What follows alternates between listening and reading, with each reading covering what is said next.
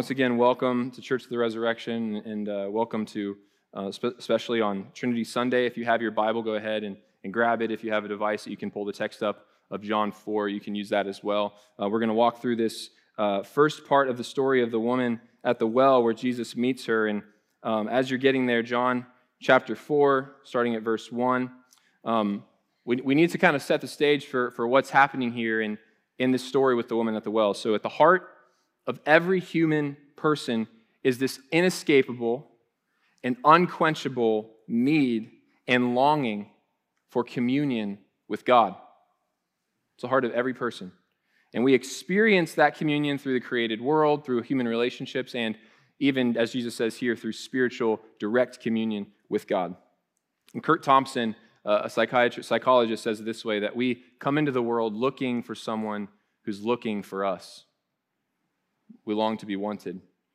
And because of this, being our greatest and our deepest end, our, our, our purpose for being, our, our greatest need, when it goes unmet, it's then the greatest dilemma. And we oftentimes live through life as if these other presenting problems around us are the greater dilemmas. And so, a parallel here is uh, in, in the homeless community. A lot of times there's, there's arguments even amongst those who care for them. What's the best way to actually care for someone who's in chronic homelessness and who's dealing with things like addiction and joblessness? And there's one school of thought who have said, like, hey, if you give them homes or you give them food or, or whatever, that because of the cycle of addiction, like they'll, they'll never be able to hold it down. So the first thing to do is to treat addiction before you ever give someone a home. But some studies have been done where they've actually like measured this and tried to, to figure it out. And it, it turns out that the, the greatest um, success of rehabilitating someone who is in chronic homelessness is to give them a home first. That when someone is given a stable home, they're better able to fight and to battle against these other presenting problems because the deeper need there is, is a need to belong and to be settled. And so it's the same for us. We have all these different presenting problems in our lives that come out of a greater need to be at home with God. So these are all symptoms that come from sin, that broken relationship and communion with God.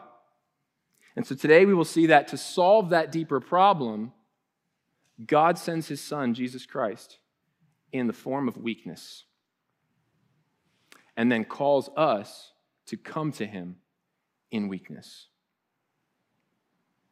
You see, we think that the way to, to solve for that, better, that bigger problem or that central problem is, is to fight for it, to, to, to strive our way towards it, to grasp after it. But really, Christ comes to us in the form of weakness and calls us to come in the form of weakness. So let's look at it. This is how God comes to us. First, Jesus comes to us in weakness. Look at the text in verse uh, 1 of chapter 4. It says, um, it gives us this background that Jesus heard, that the Pharisees heard, that they're, just, they're baptizing more disciples than John even was. And so he's getting this notoriety and he says, Hey, let's get out of here before the Pharisees come and they try to fight me because it's not yet my hour. So he gets out of there and he's going north to Galilee to get away from Jerusalem, away from the center of power, away from Judea. And as you're going north to Galilee, there's a region in the middle called Samaria where the Samaritans are. And Samaritans are a group of people who, when they came back from captivity, intermarried with the people who were in that place. And there, was not, there were not good relations between these people who were of mixed blood and the people who considered themselves pure Jews in the south. And so there was this, this, this region in the middle that was normally avoided that Jesus goes through.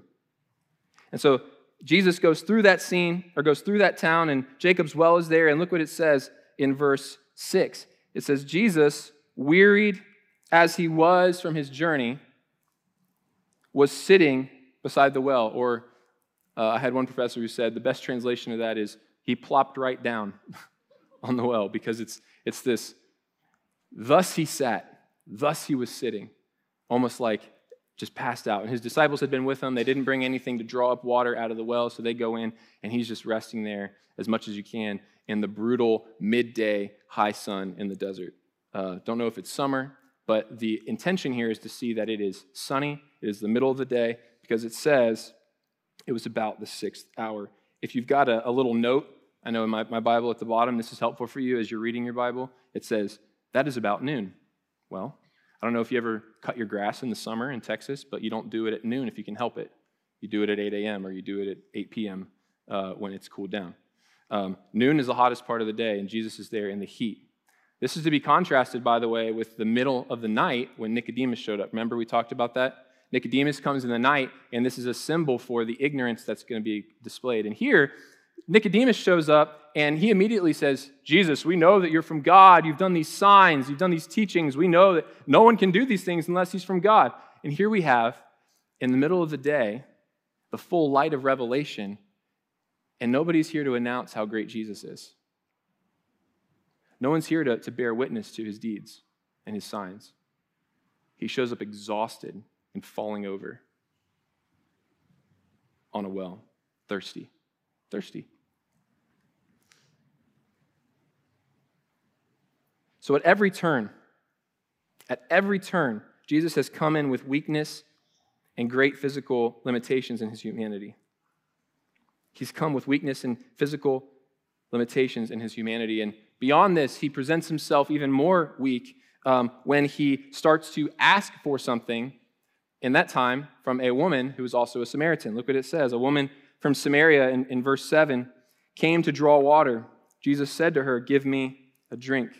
Now, this is not a just like woman uh, what does this have to do with me in the, at the wedding scene in chapter 2? This is not a disrespectful comment from Jesus, like, give me a drink. It's not that. This is a request. Uh, please give me a drink. And the Samaritan says, she, she tells us, How is it that you, a Jew, ask for a drink from me, a woman of Samaria? For they have no dealings with one another. So not only uh, is it un, uh, are they unfit to be around each other, there's this cleanliness issue, but he's about to drink from her container. And as we know from the Gospels, and if you know anything about that background, is when you drink from a contaminated container, someone who is unclean, that makes you unclean before God, and then you can't go to worship. You can't be around your friends or family. You've got to go through the sacrifices and the washings and all this to then be made clean again. So there's literally this, this divide that in the time Jesus is crossing, and he is debasing himself by asking for this favor, from this help, from this Samaritan and then also from a woman. So Jesus comes in weakness. And this is true of Jesus. When Jesus is fully revealed in the light of day, he's not just revealed as this conquering uh, hero. He's not Iron Man or Superman or whatever. Uh, pick your superhero when he comes into earth. No, he's born in a manger, a cradle in the dirt, as we just sang. And uh, I'll flip over to Hebrews chapter 2. You can um, flip to that yourself, or if you can um, I think we have it on the screen, but if not, you can flip to it with me or just listen as I read it.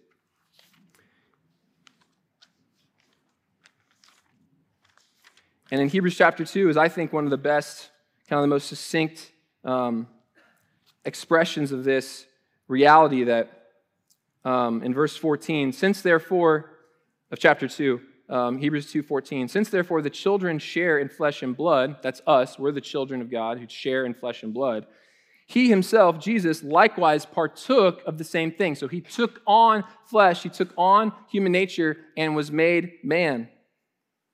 So that through death, he might destroy the one who has the power of death, that is, the devil, and deliver all those who through fear of death were subject to lifelong slavery. For surely it's not angels that he helps, but he helps the offspring of Abraham. That's those who believe in Jesus. Therefore, this is the key point Check this out. He had to be made like his brothers and sisters in every respect, so that he might become a merciful and faithful high priest in the service of God to make propitiation for the sins of the people. For because he himself, here's the kicker, has suffered when tempted, he is able to help those who are being tempted. All of those out there. No, me you. Christ is appearing in the form of weakness right here. And this is not an accident. That in the full high noon light, in the full revelation of who he is, the Word became flesh and dwelt among us. It's not a mistake that he comes tired and thirsty, crossing boundaries, making himself weak and abased in order to meet this woman where she's at.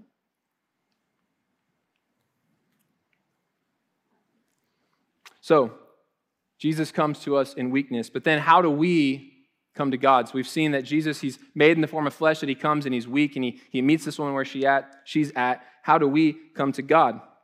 We come to God in our weakness. There's no other way that you can come to God. You can't come to him in pride. You can't come to him in your own strength. You can't come to him in boasting. You just, just can't. He, he opposes the proud but gives grace to the humble. And let's look at the, the story here. Uh, we're supposed to see this woman at the well as a, uh, an example, a model for how we ought to come to Christ.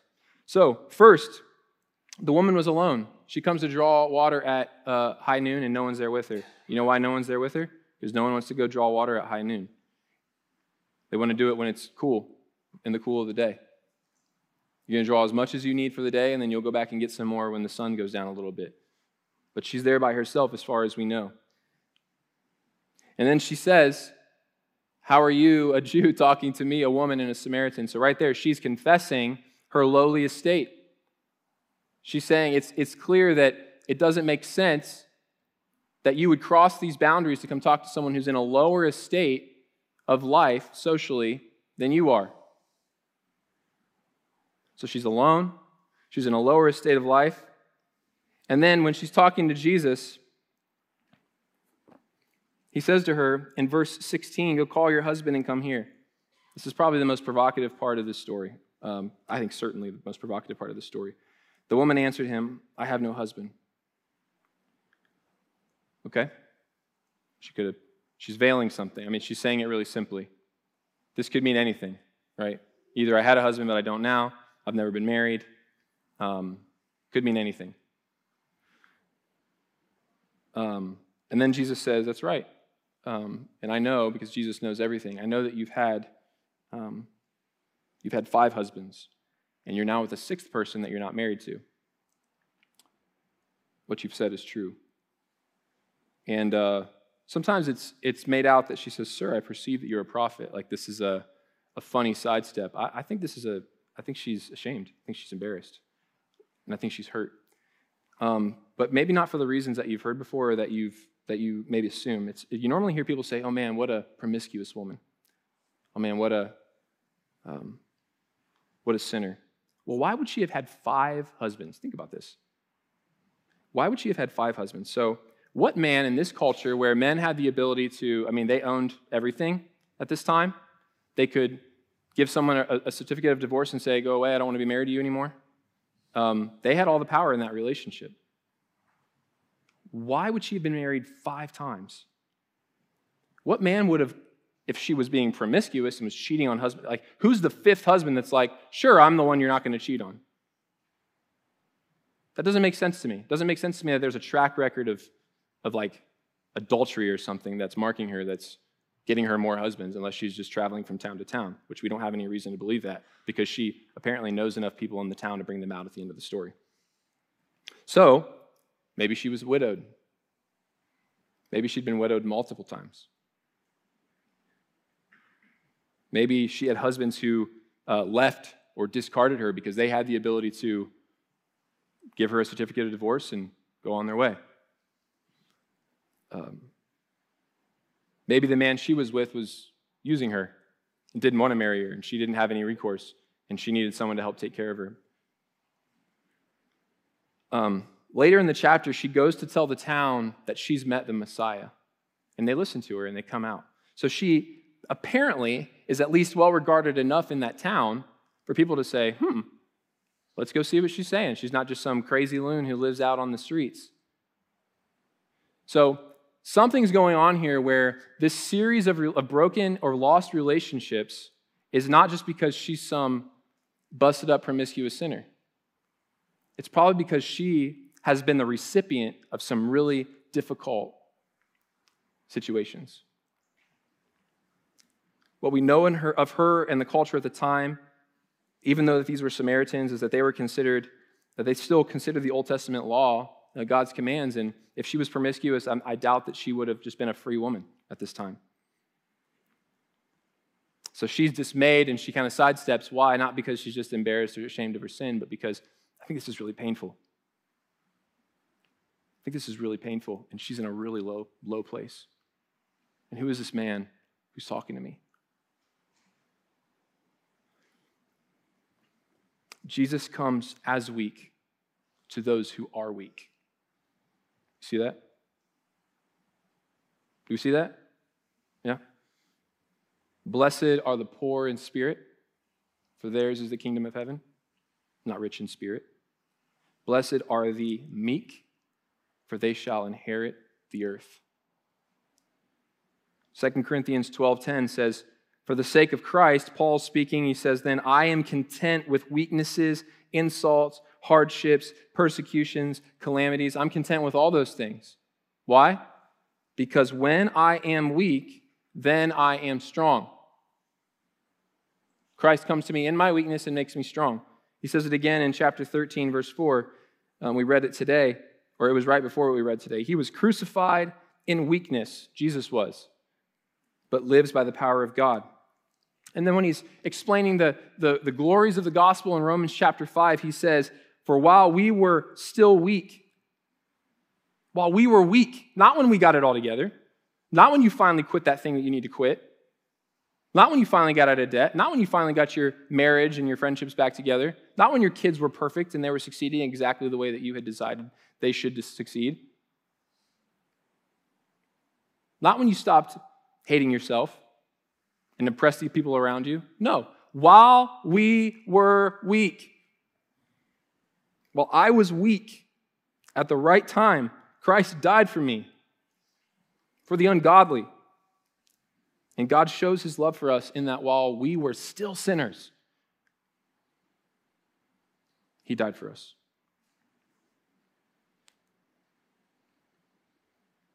Christ shows himself as weak to those who are weak. This is the good news. This is, this is the gospel, by the way. So now, the question is okay, how do I become weak?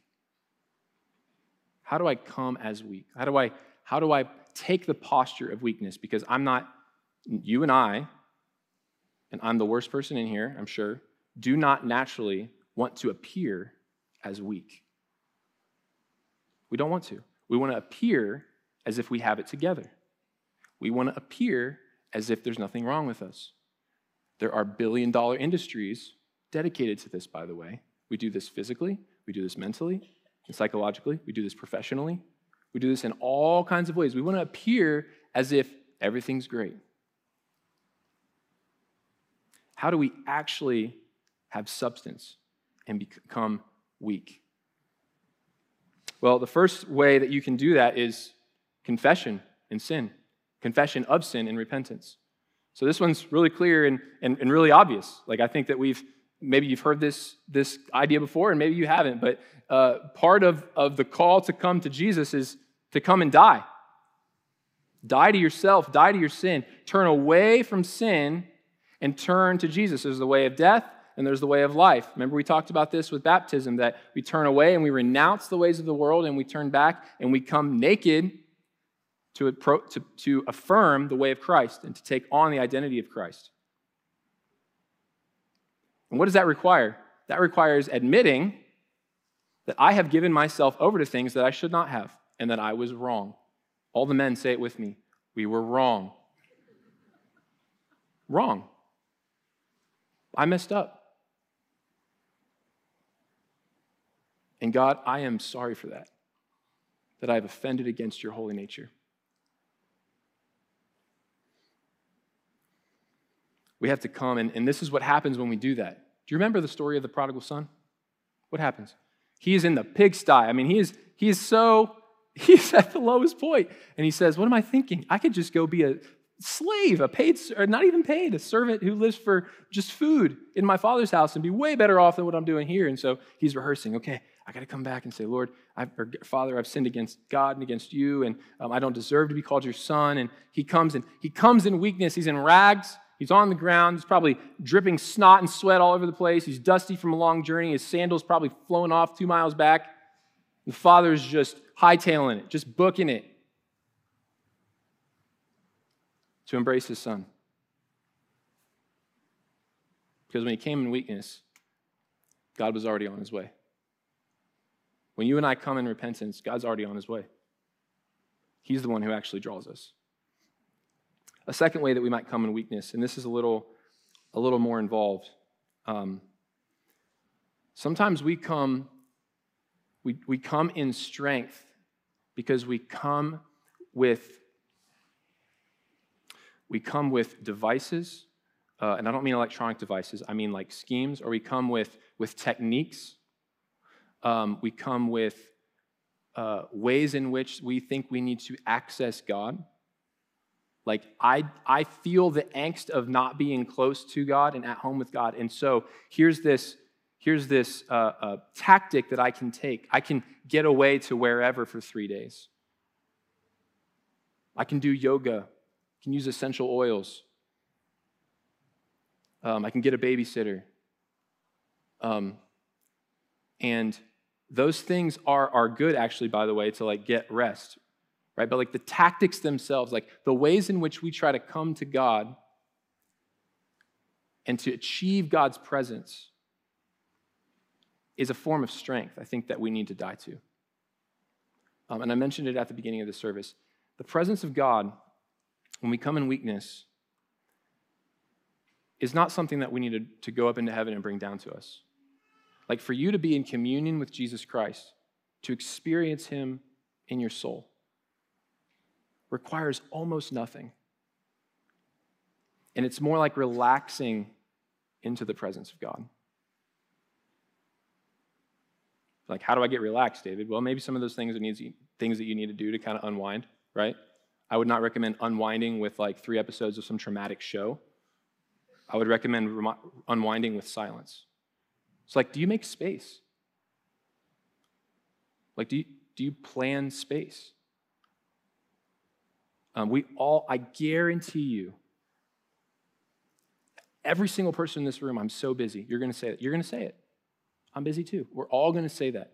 I guarantee you that if I lived your day with you, if you lived your day with you, doesn't even have to be someone else, and you just had a third party perspective, you could get back 60 minutes at least of time that you wasted doing something that you didn't need to do, that actually wasn't life giving, it was probably joy sucking. And you could get that time back and you could sit and make space for communion with God. See, we're throwing on, it's like a fire, we're throwing on logs. We're throwing on all this stuff, and when it's not burning, we got the heat, we got the little thing, it's not burning. What do we do? We just take gasoline, don't we?